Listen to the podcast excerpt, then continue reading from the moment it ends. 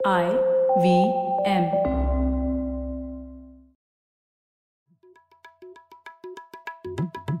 भाई हम हिंदुस्तानियों को बतियाना बड़ा पसंद है। बंगाली में अड्डा उड़िया में खोट्टी कन्नड़ा में हरटे और हिंदी में पुलियाबाजी। इस कला के लिए हमारी हर भाषा में एक शब्द है। हम तीनों तो अक्सर मिलकर पुलियाबाजी करते ही रहते हैं। तो हमने सोचा आपको भी इसमें शामिल कर लिया जाए। तो आइए प्रणय सौरभ और ख्याति के साथ करते हैं पुलियाबाजी। हेलो सौरभ कैसे हैं आप? एकदम बढ़िया ख्याति तुम बताओ? बस सब सही चल रहा है। आज हम किस विषय पे बातें करने वाले हैं? हाँ बहुत दिन हो गए जैसे हमारे एक पुलियाबाजी श्रोता है हमेशा कहते रहते हैं कि बहुत दिन हो गए कोई टेक्निकल पुलियाबाजी नहीं हुई।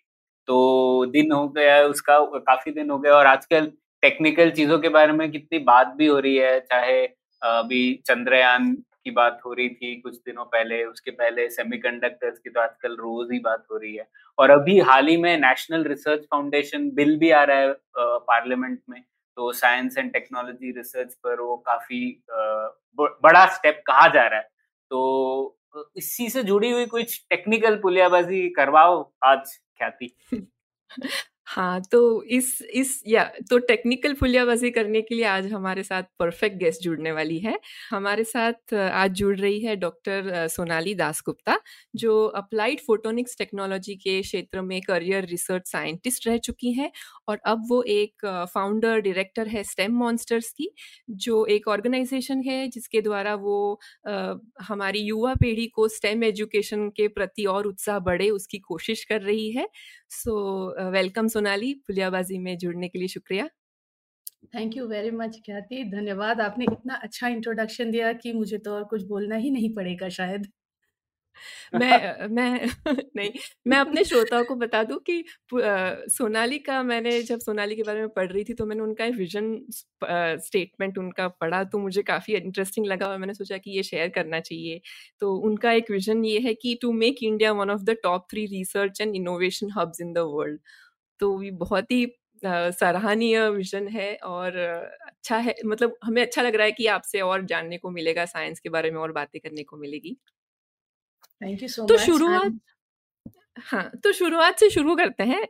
आपका रिसर्च का जो फ़ील्ड है अप्लाइड फोटोनिक्स टेक्नोलॉजी सच बताऊँ तो मुझे तो ज़्यादा कुछ पता है नहीं कि ये क्या होता है। तो पहले तो शुरू इससे करते हैं कि ये क्या फ़ील्ड है अप्लाइड फोटोनिक्स क्या चीज़ है क्या ब्रांचेज है उसके अंदर, कहाँ देखते हैं हम इसे हमारी आम ज़िंदगी में?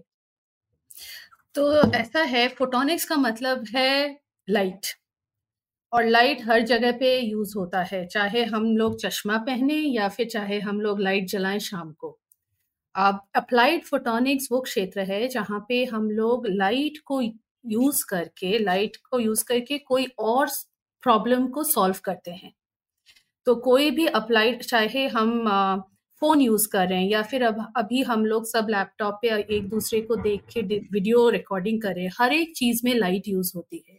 तो कोई भी टेक्नोलॉजी जहाँ पे लाइट का यूज़ होता है, उसको हम अप्लाइड फोटोनिक्स कहते हैं। तो वैसे अगर हम अप्लाइड फोटोनिक्स बोले तो शायद ही कोई ऐसा चीज़ होगी डोमेन होगी जहाँ पे लाइट का यूज़ आजकल नहीं हो रहा है।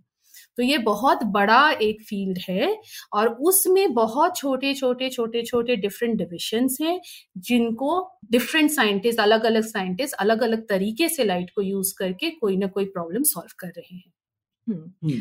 तो ये सोनाली जैसे हम लोगों ने एक बार सेमीकंडक्टर डिस्कस करते हुए किया था जैसे वहाँ पे वो फोटोलिथोग्राफी करते हैं तो जैसे रोशनी से हम बोलते थे कि भाई रोशनी से पत्थर तराशते हैं चिप बनाते हुए तो वो भी एक तरीके का अप्लाइड फोटोनिक्स आप बोलेंगे कि जब हम रोशनी यूज़ करके चिप बना रहे हैं उस तरीके की चीज़ है applied photonics so applied photonics जैसे जैसे ही आपने फ़ोटो लिथोग्राफी कहा आपने फोटोन वर्ड का यूज़ कर लिया। इसका मतलब वो भी एक तरीके से फोटोनिक एप्लीकेशन ही हुआ। अब वेदर हम उसको हम्म। या हम उसको पूरा पूरी तरीके से अप्लाइड फोटोनिक्स बोलेंगे कि नहीं वो डिपेंड करता है कि जहाँ पे लाइट यूज़ हो रहा है वो कितना ज़्यादा यूज़ हो रहा है उस प्रॉब्लम को सॉल्व करने के लिए। वो actual is it the centre piece मतलब वो एक्चुअली में सेंटर पीस है कि नहीं लाइट या फिर वो किसी और प्रॉब्लम को सॉल्व करने में वन ऑफ़ द मेनी है? तो अगर सेमीकंडक्टर सेमीकंडक्टर इंडस्ट्री में अगर आप फोटोलिथोग्राफी बोलेंगे तो फोटोलिथोग्राफी में वो फोटोनिक एप्लीकेशन हो गया। लेकिन सेमीकंडक्टर चिप डिज़ाइन में वो एक छोटा सा उसका पार्ट हो गया। ठीक ठीक ठीक हाँ। तो जैसे अक्सर हम रोशनी को कम्युनिकेशन के लिए तो यूज़ करते हैं क्योंकि आप रोशनी से सिग्नल्स भेज सकते हैं या फिर लेजर वगैरह होती है जिससे कि आप चीज़ों को जला वला सकते हैं या फिर आप आतिशबाजी कर सकते हैं है ना? और या फिर रोशनी रोशनी से चीज़ों को गर्म कर सकते हैं। तो ये इस तरीके की चीज़ें मोटा मोटी जिनके बारे में आप बात कर मैं आतिशबाजी को शायद फोटोनिक अप्लाइड फोटोनिक्स नहीं बोलूँगी लेकिन अच्छा। उसके अलावा उसके अलावा जो भी आपने बोला है एब्सोल्युटली हर एक चीज़ अप्लाइड फोटोनिक्स में डेफिनेटली आता है. एंड सब वन ऑफ़ द एक बहुत ही इंपॉर्टेंट फ़ील्ड शायद जो हमको बोलना चाहिए इज़ मेडिकल डायग्नोस्टिक्स आज के जमाने में hmm. कोई भी मेडिकल डायग्नोस्टिक्स फ़ील्ड अगर आप सोचे चाहे वो माइक्रोस्कोपी हो या फिर अल्ट्रासोनोग्राफी हो हर एक चीज़ में फोटोनिक लाइट का यूज़ हो रहा है रोशनी का यूज़ हो रहा है. हम लोग जैसे हमारे स्टार्टअप वगैरह में लाइडार बहुत यूज़ करते हैं जो लेजर आजकल सेंसर है तो आजकल तो वो तो एकदम आपका आपके फ़ील्ड की हो तो मैंने कनेक्ट नहीं किया था पर हाँ तो तो जिन श्रोताओं को ना पता हो तो लाइडार एक रेडार टाइप की चीज़ है पर उसमें लेजर यूज़ हो रही है इलेक्ट्रोमैग्नेटिक वेव की जगह। तो आप आप लेजर फेंकिए लेजर टकरा के वापस आएगी आप उससे पता लगा लेंगे कि वो पॉइंट कितनी दूर है। जी so radar is also radar भी इलेक्ट्रोमैग्नेटिक वेव है लाइट भी इलेक्ट्रोमैग्नेटिक वेव है। बस ये वेवलेंथ हाँ, का तो डिफरेंस हो जाता है। हाँ ये वेवलेंथ का डिफरेंस हो। जाए। इवन लाइडार में यूजुअली हम लोग विजिबल नहीं यूज़ करते हैं। हम लोग इंफ्रारेड लाइट यूज़ करते हैं। डिपेंड करता है। सो so, हम लोग पर ये भी आपका डेफिनेटली अप्लाइड फोटोनिक्स हो गया। सो so, कहीं भी मैंने वही बोला हम्म। शुरू में आप अपनी चारों ओर अगर देखेंगे शायद ही कोई ऐसी टेक्नोलॉजी है आजकल जिसमें लाइट यूज़ नहीं हो रहा है। हम्म, हम्म, हम्म। सोनाली मुझे एक फॉलोअप क्वेश्चन है इसमें। तो एक तो हम बहुत बेसिक स्कूल का फिजिक्स से मुझे याद आ रहा है कि लाइट का ये डुअल प्रॉपर्टी तरीके से बोलते थे ना कि लाइट वेव की तरह भी एक्ट करता है और लाइट का एक प्रॉपर्टी है कि कभी कभी वो फोटॉन्स मतलब कुछ चीज़ों में वो पार्टिकल की तरह भी एक्ट करता है राइट? तो आ, क्या कोई इसमें ये है कि एक इसमें एक ब्रांच को हम फोटोनिक्स कहेंगे या कोई दूसरी ब्रांच को ऑप्टिक्स ऐसा कुछ अंतर है या ऐसा नहीं है? वेरी इंटरेस्टिंग इट बहुत ही अच्छा क्वेश्चन है first of all so usually हम क्या बोलते हैं फोटोनिक्स जब हम बोलते हैं हम फोटोन के प्रॉपर्टीज़ की बात ज़्यादा करते हैं और वो तब होता है जब जो वेवलेंथ है लाइट की, वो जिस भी चीज़ के साथ इंटरैक्ट कर रहा है, वो वेवलेंथ का साइज़ और वो ऑब्जेक्ट का साइज़ अगर कंपेरेबल है आसपास में है। जैसे माइक्रोन की बात कर रहे हैं हम लोग अगर तो माइक्रोन साइज़ कुछ है तो फिर वो लाइट उस टाइम पे फोटोन की तरह बिहेव करता है। हमारी हम्म। समझ के लिए हम उसको फोटोन के हिसाब से बोलते हैं इट्स अ वेव लेकिन हम्म। अगर हम जैसे चश्मे की बात करें अगर तो फिर चश्मा बहुत बड़ा है वेवलेंथ के हिसाब से। तो उस टाइम पे हम उसको यूजुअली ऑप्टिक्स बोलते हैं। तो okay. वो अंतर है between photonic technology and optical technology but अगर टेक्निकली देखा जाए तो अंतर हम लोगों ने बनाया है। इट इज़ नॉट रिलेटेड कि लाइट इस टाइम वैसे बिहेव करिए उस टाइम वैसे बिहेव करिए वो नहीं है। वो हमारे समझने के लिए हम लोग बोलते हैं। वंडरफुल हाँ। ये एक्सप्लेनेशन मैंने इतना क्लियर नहीं था मेरे दिमाग में। प्रणय यू वांटेड एक ऑप्टिकल अप्लाइड फोटोनिक्स ही उसे कहेंगे जैसे फाइबर फाइबर नेटवर्क तो आजकल सभी लोग यूज़ कर रहे होंगे जो ब्रॉडबैंड यूज़ कर रहे हैं। तो वो हम लोगों ने फिजिक्स में भी पढ़ा था कई बार कि उसका प्रयोग होगा उस चीज़ के लिए और वो हो गया। अब अब ब्रॉडबैंड हर जगह पर ज़्यादातर फाइबर ऑप्टिक्स ही होता है। लेकिन ऐसी कुछ चीज़ें हैं जो हम हमने फिजिक्स की किताबों में पढ़ा था लेकिन आज तक नहीं हुई है। जैसे एक फोटोनिक कंप्यूटिंग और कई लोग बोल रहे थे कि कंप्यूटिंग में भी हम लोग लाइट का सहारा ले सकते हैं बजाय इलेक्ट्रिसिटी के। क्योंकि लाइट ज़्यादा तेज होती है तो काफ़ी कुछ फ़ायदे होंगे उसकी वजह से। लेकिन ऐसा हुआ नहीं। तो ऐसा क्यों है? क्या चीज़ें हैं? और आप भविष्य क्या देखती हैं photonic computing so photonic computing में दो तीन चीज़ें हैं जो हो रही है। एक तो जो नई चीज़ आजकल टेक्नोलॉजी आ रही है उसको हम बोलते हैं सिलिकॉन फोटोनिक्स तो अभी तक हम जो फाइबर ऑप्टिक्स की बात कर रहे हैं वो भी सिलिका से ही बना होता है but it is not pure silicon वो silica S I O two होता है सिलिकॉन एलिमेंट और ऑक्सीजन मिला के जो हम बालू बोलते हैं। तो उसको रिफाइन हम्म। करके वो फाइबर ऑप्टिक्स बनता है। लेकिन एक और अपकमिंग फ़ील्ड है जिसको हम सिलिकॉन फोटोनिक्स बोलते हैं जहाँ पे वो फाइबर की बात नहीं कर रहे हैं हम अभी चिप्स की बात कर रहे हैं इलेक्ट्रॉनिक चिप्स की बात। और उसमें जैसे आपने बिल्कुल सही कहा जब लेजर आया था बात ये हो रही थी काफ़ी दिन हो गए दस साल तो हो ही गए होंगे कि हम लोग चिप्स में ऑप्टिकल कंप्यूटिंग करेंगे। In fact optical quantum computing की भी बात हो रही है अभी। सो हम्म। so, कोई भी टेक्नोलॉजी आम जनता के पास तब आता है जब वो चीप हो जाता है। मतलब उसको बनाने में जितना पैसा जाता है, वो अगर अफोर्डेबल नहीं होगा तो कोई भी टेक्नोलॉजी प्रेवेलेंट या फिर सब आम जनता के पास नहीं आता है। तो अभी तक सिलिकॉन फोटोनिक्स उस लेवल तक नहीं पहुँचा है जहाँ पे हम उसको नॉर्मली यूज़ कर पाए। इसलिए हम आप आपको और मुझे अभी सिलिकॉन फोटोनिक्स की डिवाइसेस अभी बाज़ार में नहीं मिल रही हैं। साइंस का जो प्रोग्रेस है it is very closely linked with economics कोई भी टेक्नोलॉजी तभी उसमें फंडिंग जाएगी तभी वो चीज़ पॉपुलर होगी जब उसको हम इस लेवल तक पहुँचा पाए कि उसको बनाने में जितना पैसा जा रहा है उससे बेनिफिट ज़्यादा आ रहा है। तो आई तो मुझे जैसे सॉलिड स्टेट तो ये जो सॉलिड स्टेट लाइडार वगैरह हैं वो सिलिकॉन फोटोनिक्स होते हैं क्या? नहीं नहीं।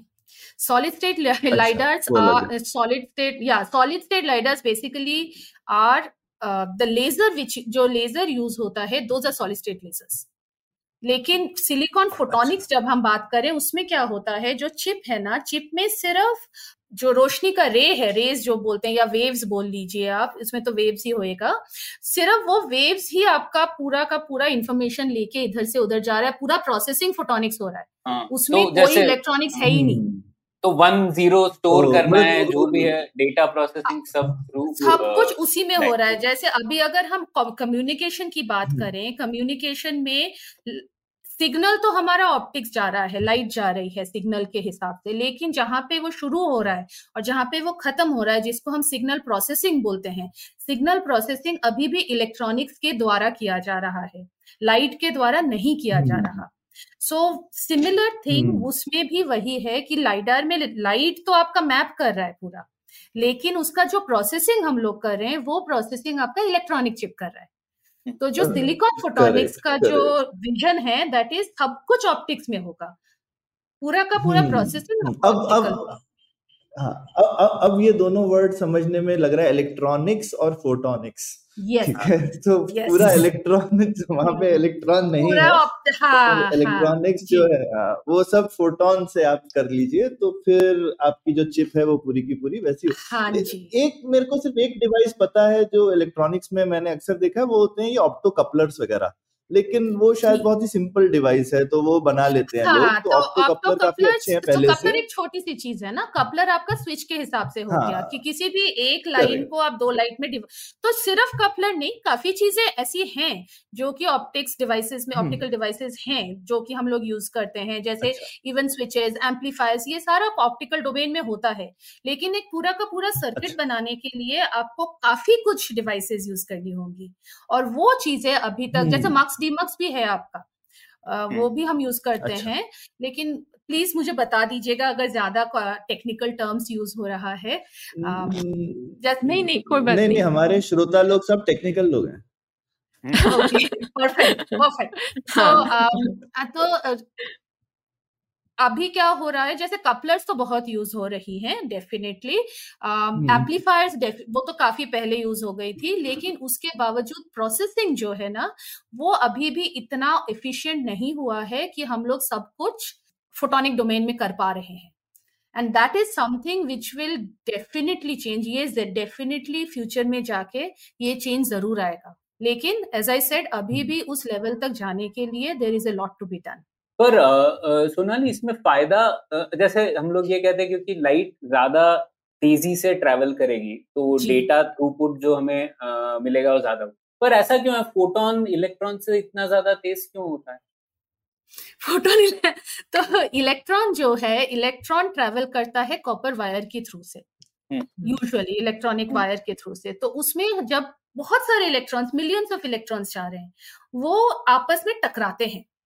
जब वो टकराते हैं उससे हीट पैदा होती है। हम्म। तो जब वो हीट पैदा होती है आपका लॉस ऑफ़ एनर्जी बहुत ज़्यादा होता है। That is number one so now that वो चीज़ हमारा स्पीड uh, के साथ नहीं I am talking of energy loss दूसरा हम्म। हम आते हैं स्पीड के ऊपर। स्पीड कोई भी चीज़ जैसे हम जानते हैं सिर्फ़ इलेक्ट्रोमैग्नेटिक वेव ऐसी चीज़ है जो कि फास्टेस्ट इन द यूनिवर्स जाती है, क्योंकि वो इलेक्ट्रोमैग्नेटिक वेव है। वो एक चीज़ नहीं है, वो वेव है, सिर्फ़ एनर्जी ट्राफ मूव कर रहा है। तो कोई भी चीज़ जो कि पार्टिकल नहीं है, वो आपका फास्टर जाएगा ही जाएगा। अब वही लाइट जब हम ऑप्टिकल फाइबर के थ्रू भेजते हैं, वो बहुत स्लो हो जाता है। वो वैक्यूम के स्पीड से फिर अगर हम उसको इलेक्ट्रॉन इलेक्ट्रॉन्स के साथ कंपेयर करेंगे तो फिर इलेक्ट्रॉन एक चीज़ हो गई और वेव एनर्जी फॉर्म हो गया।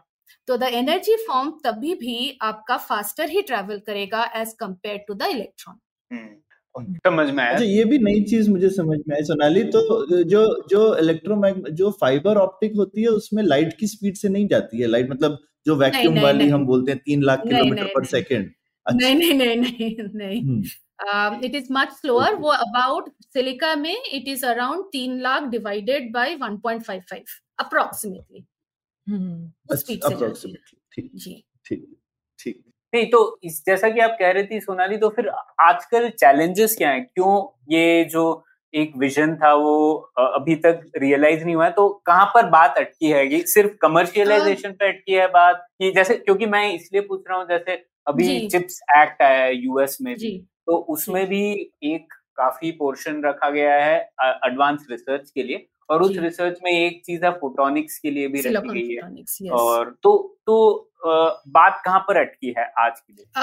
सो um, so, एक तो है जो टेक्नोलॉजी ज़रूरत होती है फोटोनिक चिप्स को बनाने के लिए clean rooms and state of the art laboratories that is very expensive जो चाहे आप ऑप्टिक अभी जो फाइबर्स टेलीकॉम में यूज़ होते हैं वो तो कमर्शियलाइज हो गए।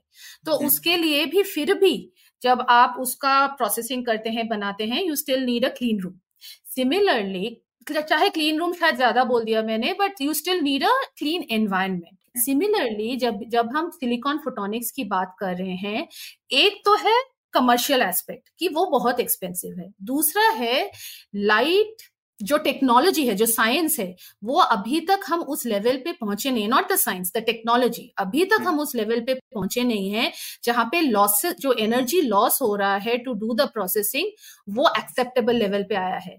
जब फाइबर ऑप्टिक्स ऑप्टिकल फाइबर पहली बार डिस्कवर uh, हुआ था उसमें लॉस था ट्वेंटी डीबी पर मीटर मतलब कि वन बाय आप समझ लीजिए three dB is fifty percent तो वो ट्वेंटी डीबी था। वो हम्म। बीस साल बाद जाके अभी के लेवल पे पहुँचा है जब हमने रियलाइज़ किया कि हम सिलिका को प्यूरिफाई कर सकते हैं 99.99 परसेंट तक। सिमिलरली हम्म। अभी सिलिकॉन टेक्नोलॉजी उस लेवल पे नहीं पहुँचा है जहाँ पे हम लोग लॉसेस को रिड्यूस कर सकते हैं जिस लेवल पे वो यूजेबल हो सकती है। So it is a material plus technology problem it is not one problem तो कोई भी क्षेत्र पूरी पूरी तरीके से डेवलप होने के लिए उसको वो बीस साल देना ही पड़ेगा। हम लोग एक बात कहते थे जब हम लैब में काम करते थे कि table top in the lab और टेबल इन द शॉप के बीच में बीस साल का अंतर होता है।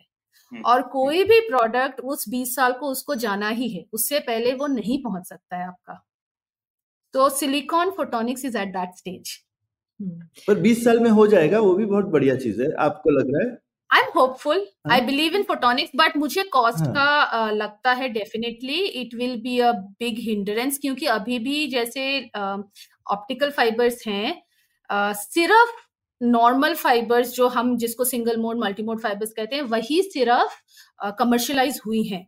अभी भी जो चीज़ें स्पेशलाइज्ड फाइबर्स बोलते हैं फोटोनिक क्रिस्टल फाइबर्स एंड जिसको हम स्पेशल फाइबर्स भी होते हैं। तो वो अभी भी बहुत लिमिटेड जगहों पे यूज़ हो रही हैं क्योंकि उसका कॉस्ट अभी भी बहुत हाई है और कुछ ही लैब्स हैं पूरे दे पूरे वर्ल्ड में जो कि उन फाइबर्स को बना सकती हैं। तो time but I am hopeful क्योंकि अगर कोई टेक्नोलॉजी ऐसी है जो कि सस्टेनेबल भी है तो वो फोटोनिक्स टेक्नोलॉजी है।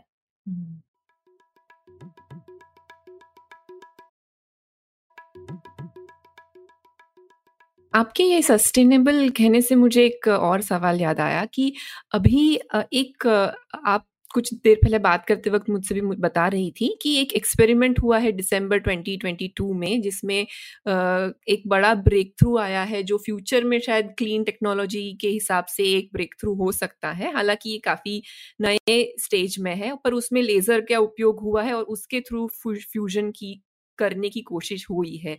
तो थोड़ा उसके बारे में बता सकते हैं कि ये क्या एक्सपेरिमेंट था उसमें क्या हुआ है आगे क्या हो सकता है उसका? so, दिस ये बहुत ही एक्साइटिंग एक एक्सपेरिमेंट हुआ है। अगेन uh, ये एक्सपेरिमेंट शुरू हुआ है शायद 10-15 साल पहले से। There is a laboratory in US national ignition facility बोलते हैं उसको लिवमो में। और वहाँ पे वो लोग कोशिश कर रहे हैं फ्यूजन से एनर्जी बनाने का। फ्यूजन का एक साथ जोड़ के उससे एनर्जी बनती है जैसे कि सन में होता है। सन हम्म। का जो एनर्जी है धूप की जो एनर्जी है वो फ्यूजन के थ्रू होती है। तो अगर हम फ्यूजन को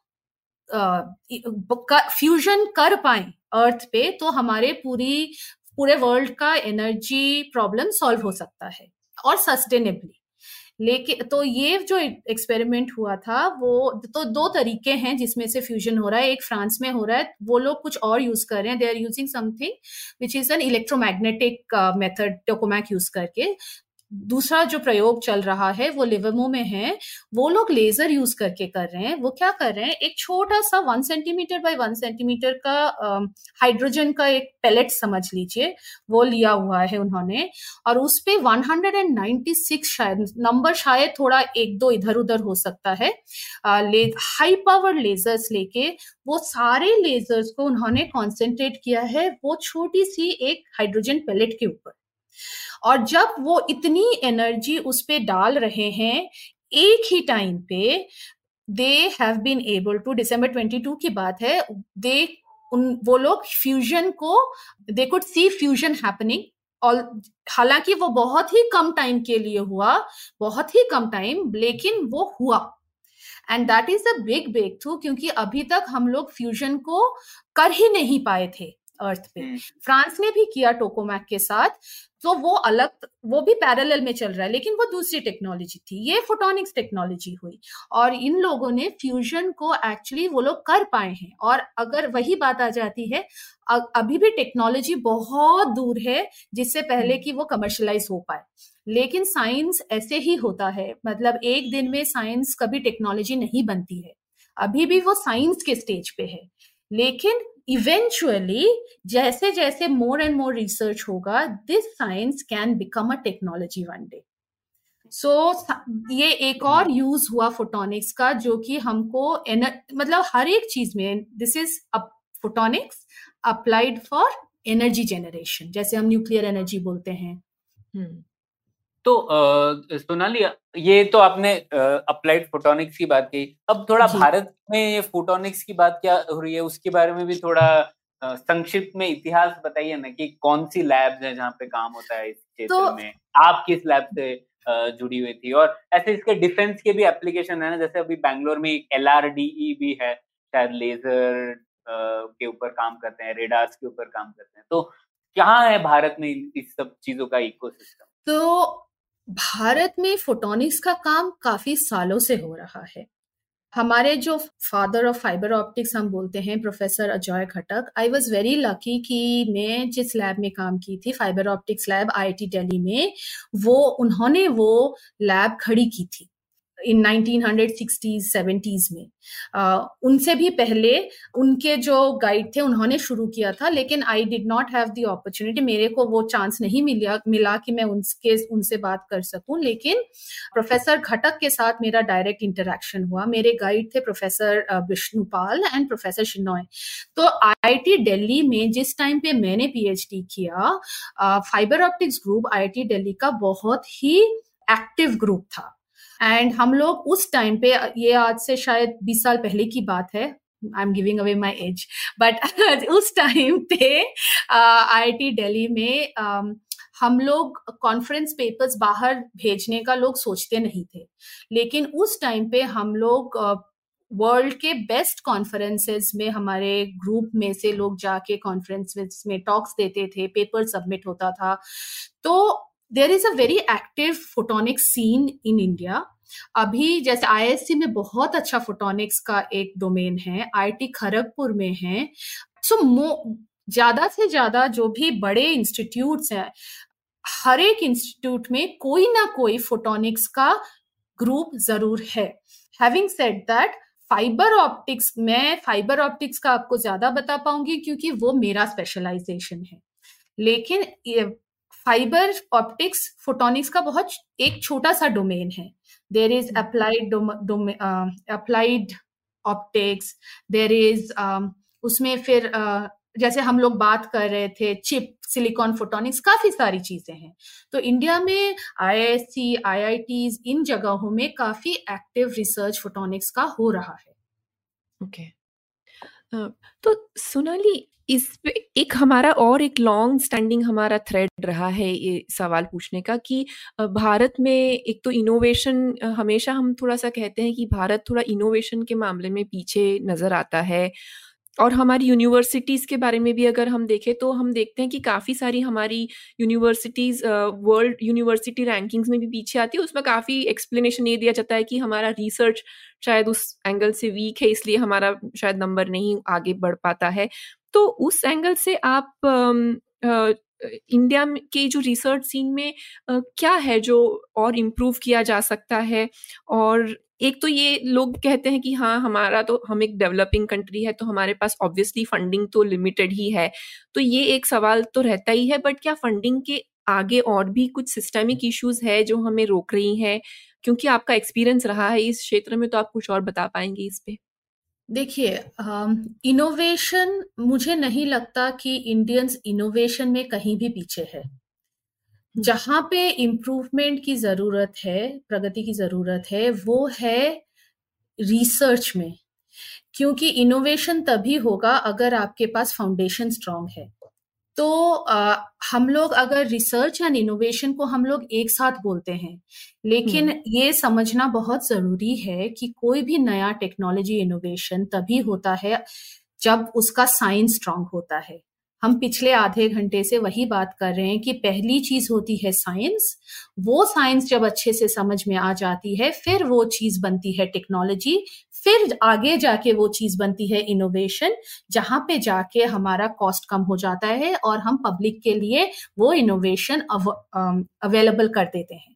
हम्म। तो जहाँ पे प्रॉब्लम मुझे लगता है ऐसा है कि स्टूडेंट्स इंडिया में स्टूडेंट्स बहुत स्मार्ट है। वी हैव इनोवेशन एप्टीट्यूड लेकिन जहाँ पे हम लोगों का प्रॉब्लम आ रहा है वो है साइंटिफिक एप्टीट्यूड में। क्योंकि एंड उसमें काफ़ी चीज़ें हैं ऐसा नहीं है। दिस इज़ अ फैक्ट मैं ये फैक्ट के हिसाब से बता रही हूँ मैं ये फॉल्ट के हम्म। हिसाब से नहीं बता रही। हर एक देश में अपना फॉल्ट होता है अपना स्ट्रेंथ होता है। This is not a fault this is a fact अब बात यह है कि हम इसको सॉल्व कैसे कर सकते हैं? How can we improve the innovation अगर हमको इनोवेशन इम्प्रूव करना है वो स्टॉप गैप मेजर से नहीं हो पाएगा। हमको रिसर्च स्ट्रांग करना है और रिसर्च हम कब स्ट्रांग कर पाएँगे? जब हमारा प्योर साइंस का अपॉर्चुनिटीज़ इम्प्रूव हो पाएगा। तो हम्म। दो चीज़ें मुझे बहुत खटकती हैं जो और गवर्नमेंट आई एम श्योर इस पे काम भी कर रही है काफ़ी तरीके से बट इस पे और इम्प्रूवमेंट हो सकती है वन इज़ कि जो प्योर साइंसेस रिसर्च है जहाँ पे हम लोग दस में से नौ बच्चा कंप्यूटर साइंस के पीछे नहीं भाग रहा है वो हमको बच्चों के लिए या फिर ग्रेजुएट्स के लिए हमको वो रिसर्च अट्रैक्टिव बनाना है hmm. कि there is opportunity after science अभी तक क्या होता आ रहा है कि जो भी प्योर साइंस करता है, वो या तो प्रोफेसर बन जाता है टीचर बन जाता है, या फिर ट्यूशन कराने लग जाता है। That has been the generic ये जनरली हमको लगता है कि क्या ही ना करोगे। बीएससी एमएससी पीएचडी करके क्या करोगे? प्रोफेसर बन जाओगे।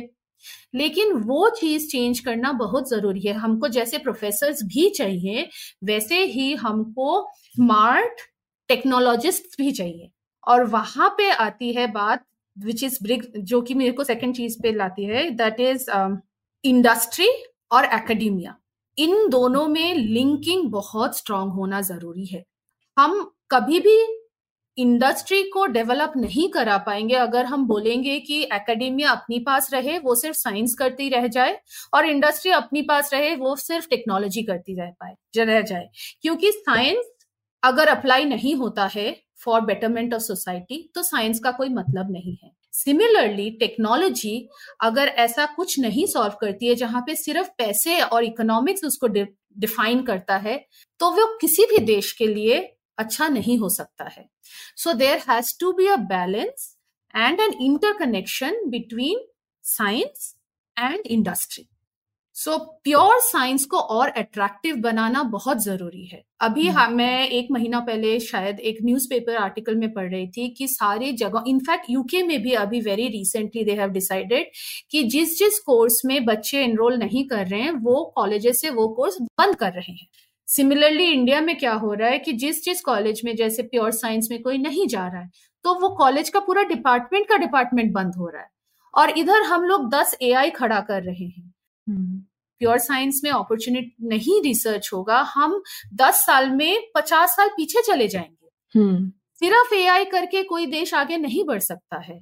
और वो चीज़ तभी होगी जब गवर्नमेंट से सपोर्ट आएगा इंडस्ट्री से सपोर्ट आएगा कि जो बच्चे प्योर साइंस करना चाहते हैं and I am not think pure only मैं खुद मैंने अप्लाइड साइंस किया है लेकिन जो जो जो बच्चे साइंस करना चाहते हैं उनके पास अपॉर्चुनिटी हो। हम्म। और वो तभी होगा जब इंडस्ट्री और एकेडमिया साथ में मिलके काम करेंगे वेन मैंने मैं जब पोस्ट रिसर्च कर रही थी यूके में देवस इतने सारे प्रोजेक्ट्स थे इंडस्ट्री के जिनके हम्म। जिन पे हम लोग काम करते थे क्योंकि द स्मार्टेस्ट ब्रेन्स वो सब आर एन डी लैब में ही होते हैं। ना मुझे ये पता है कि आई में there is a lot of interconnection AI और इंडस्ट्री का होता है लेकिन इट सिर्फ़ आई करके क्या होगा?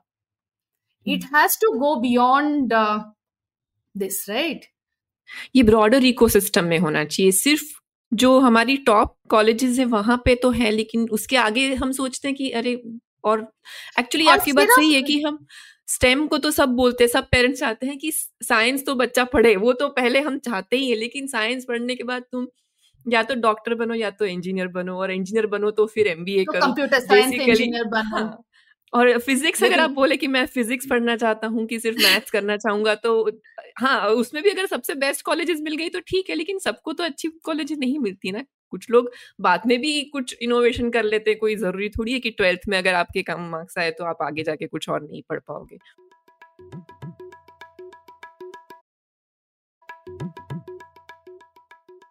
सोनाली इसमें मुझे एक सवाल ये भी था कि जैसे अक्सर हम लोग कहते हैं कि भारत में जो आर एन डी स्पेंडिंग है, वो बहुत कम है और ये मुद्दा अक्सर लोगों को लगता है कि इसकी वजह से प्रॉब्लम्स हो रही है भारत के रिसर्च इकोसिस्टम में।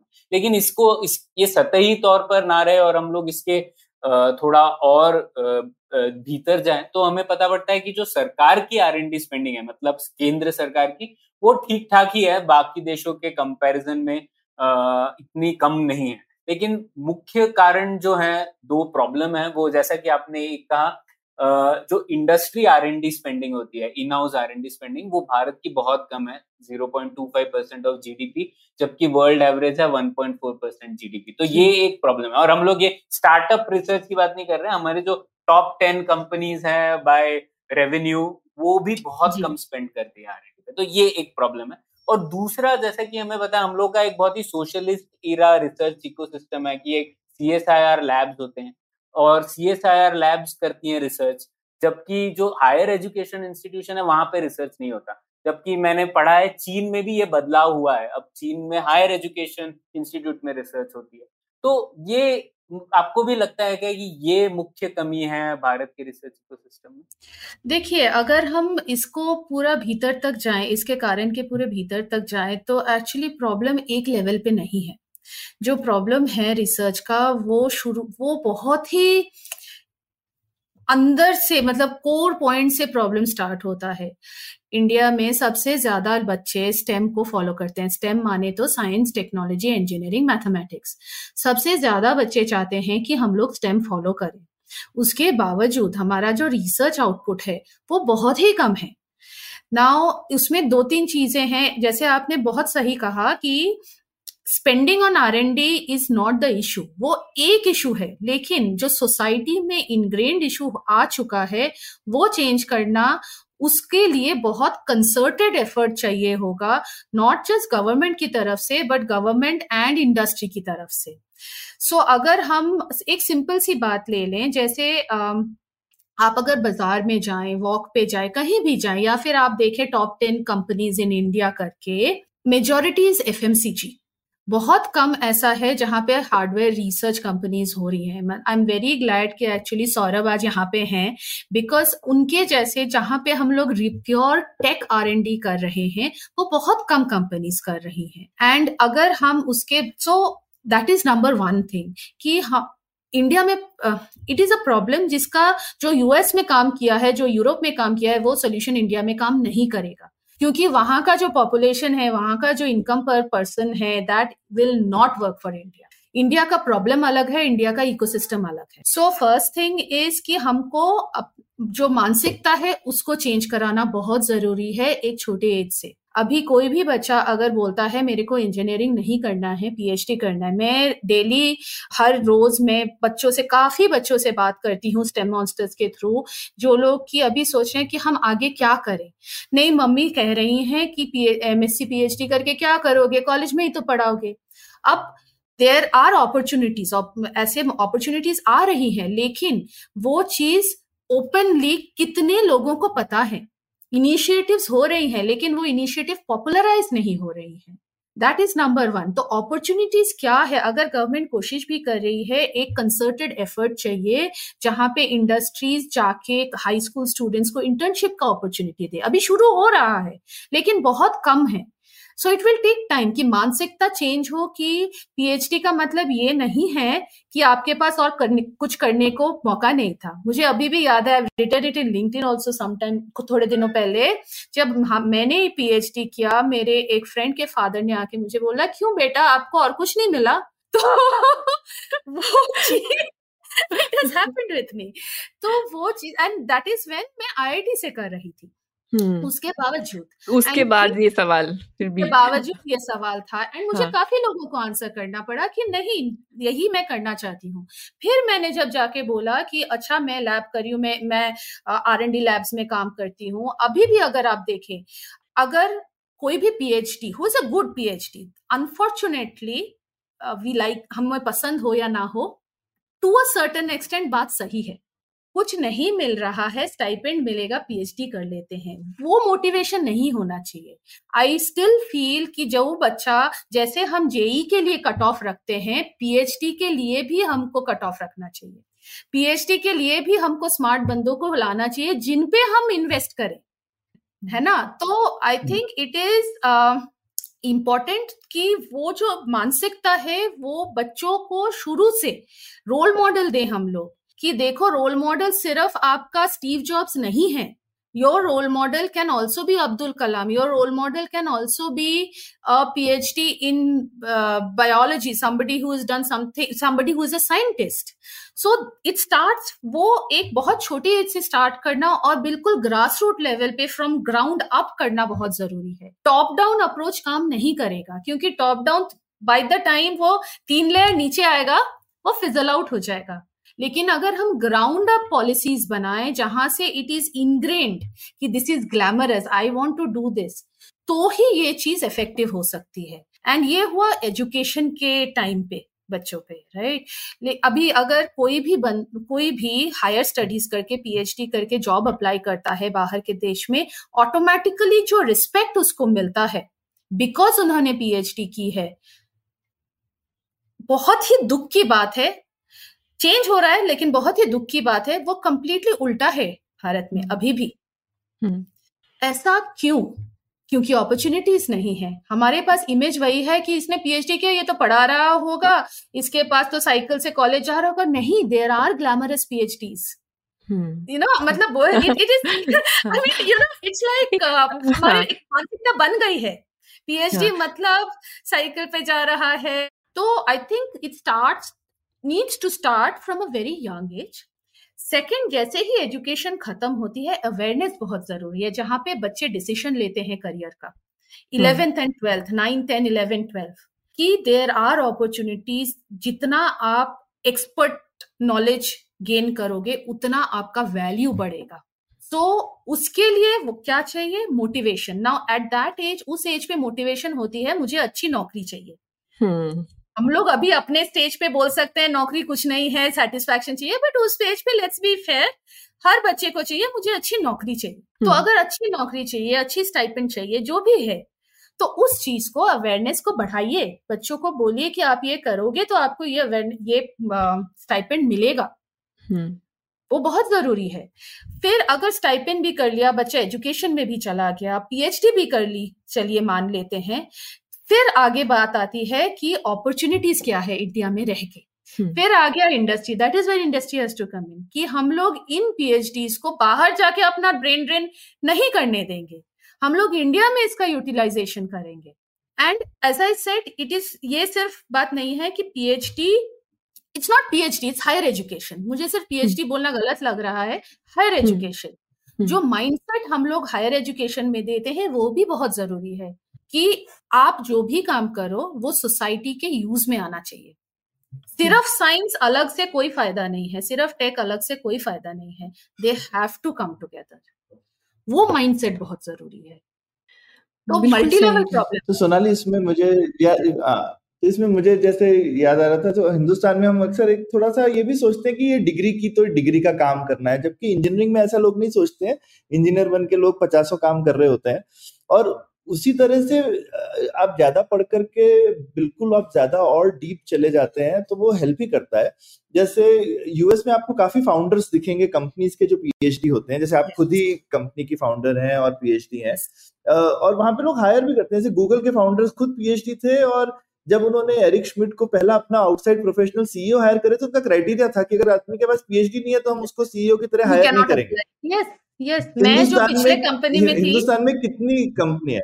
हाँ मैं जो पिछले कंपनी में काम कर रही थी ओ एन आई बहुत अच्छी कंपनी है दे मेक मोलिकुलर माइक्रोस्कोप्स उनका क्राइटेरिया ही यही था कि you have to have PhD in your domain of expertise क्योंकि बंदा जो पीएचडी हम्म। करता है वो ये नहीं कि उसने पढ़ाई कर ली एंड वही चीज़ हम स्टेमोस्टर्स में बच्चों हम्म। को समझाने की कोशिश करते हैं कि पढ़ाई कर ली is not the thing it is आप कैसे सोचते हैं?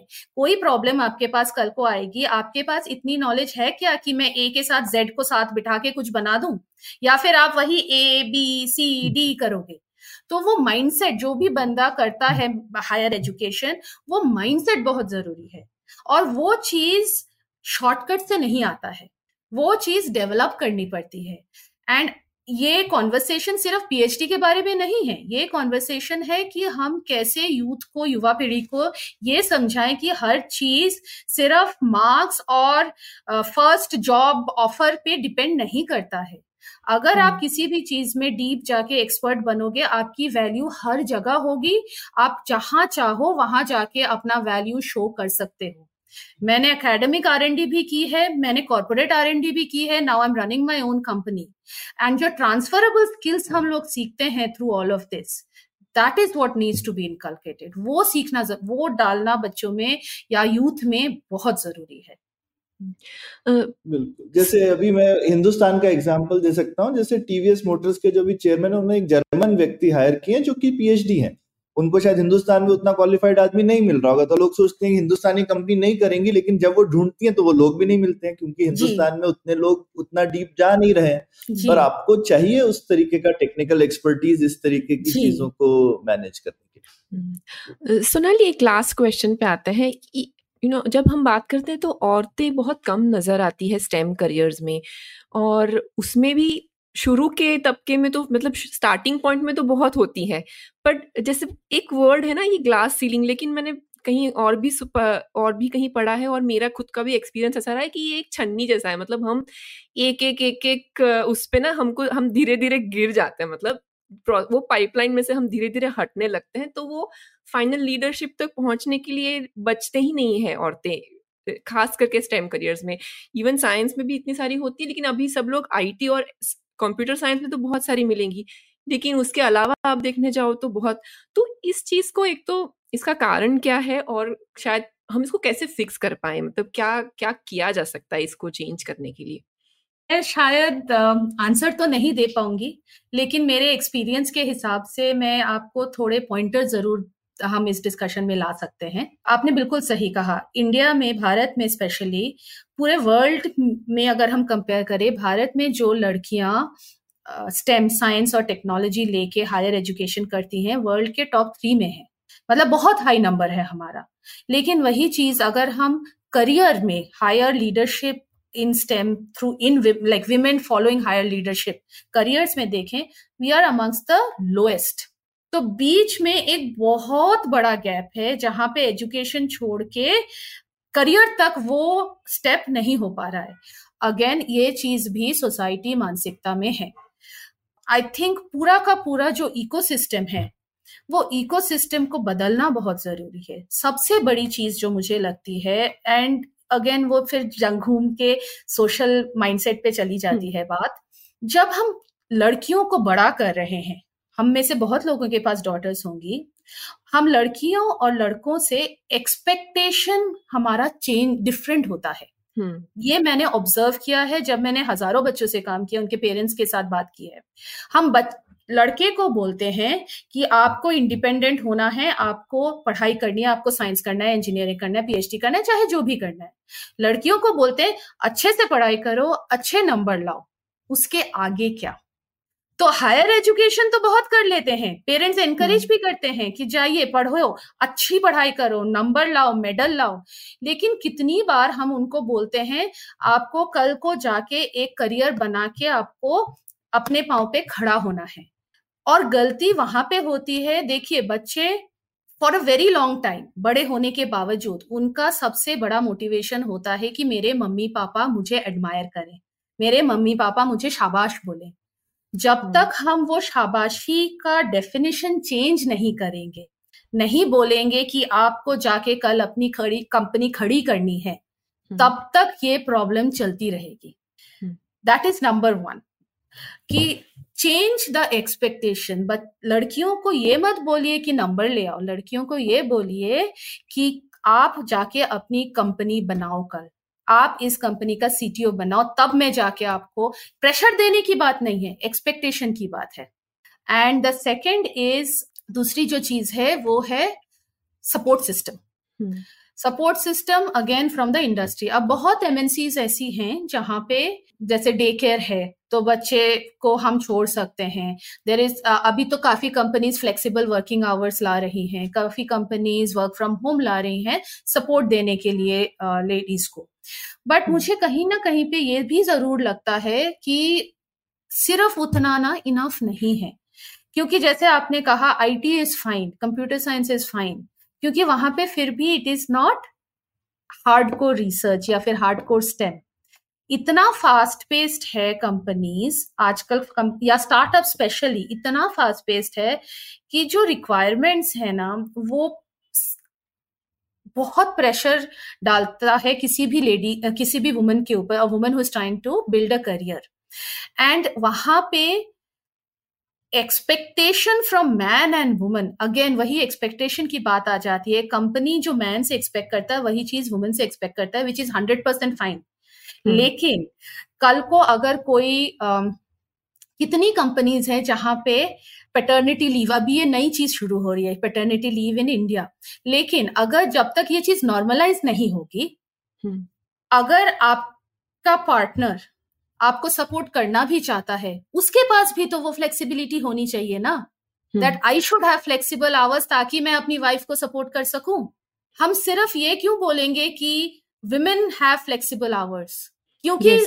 द जैसे ही हम वो बोलते हैं कि women should have flexible hours हम ये मान लेते हैं कि ये वुमेन का रिस्पॉन्सिबिलिटी है कि वो बच्चे का ख्याल रखे हम्म हम ये क्यों नहीं बोलेंगे कि men and women both should have flexible hours तो ताकि ऑल पिता भी तो अपने जाके बच्चों को ख्याल रखे थर्टी फिफ्टी परसेंट डे। वो जल्दी जाए फिफ्टी परसेंट। डे वाइफ भी and जा सकती है वो भी and कर this सकती is है। something which is very different between europe. मुझे यूएस का नहीं पता. I have not worked in us but europe this is a done thing.